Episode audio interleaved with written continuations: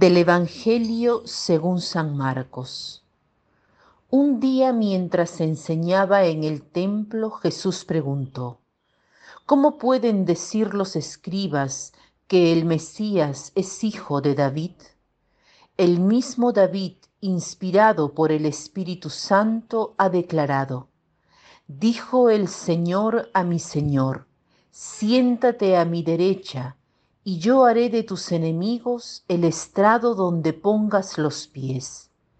Si el mismo David lo llama Señor, ¿cómo puede ser hijo suyo?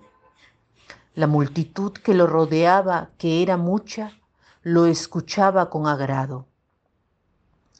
Este pasaje es de difícil interpretación. Confieso que me ha tomado un poco de tiempo tratar de entender su significado.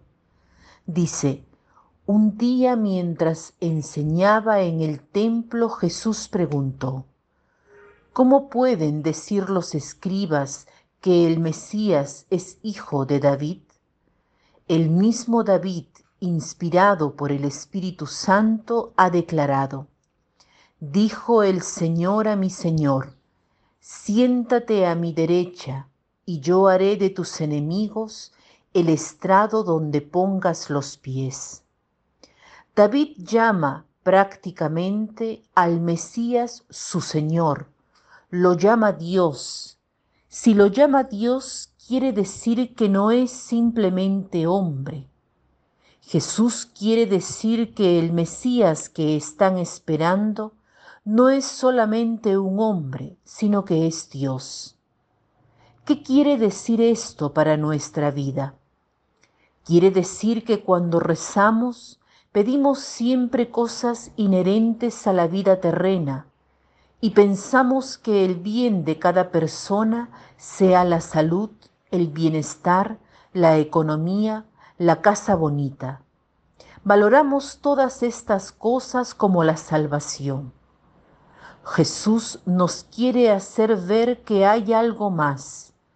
Si no recibimos lo que pedimos, tal vez sea providencial.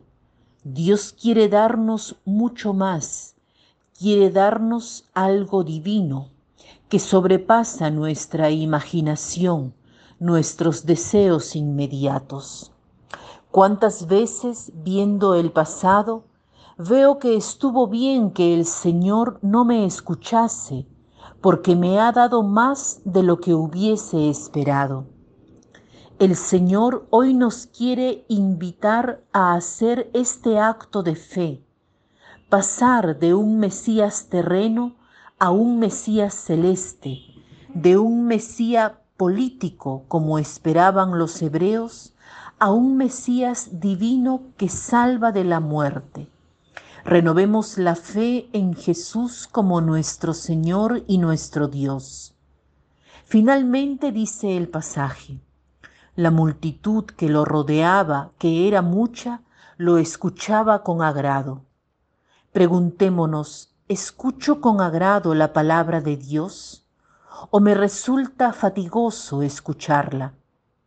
A este respecto me viene a la mente una historia que he escuchado hace algunos días de un holandés que murió en un campo de concentración.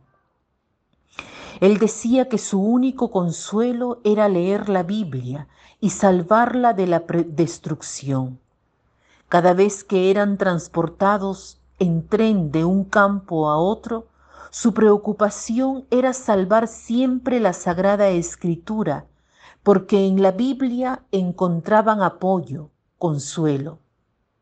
Pensemos en la Sagrada Escritura como una palabra que nos consuela, que siempre está lista para ser leída, meditada, rezada.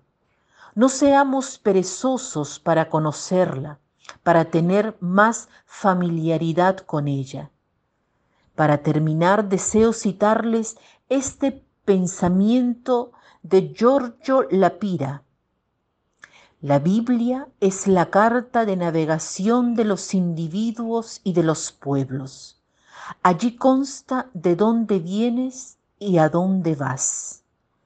La Biblia es la carta de navegación de los individuos y de los pueblos.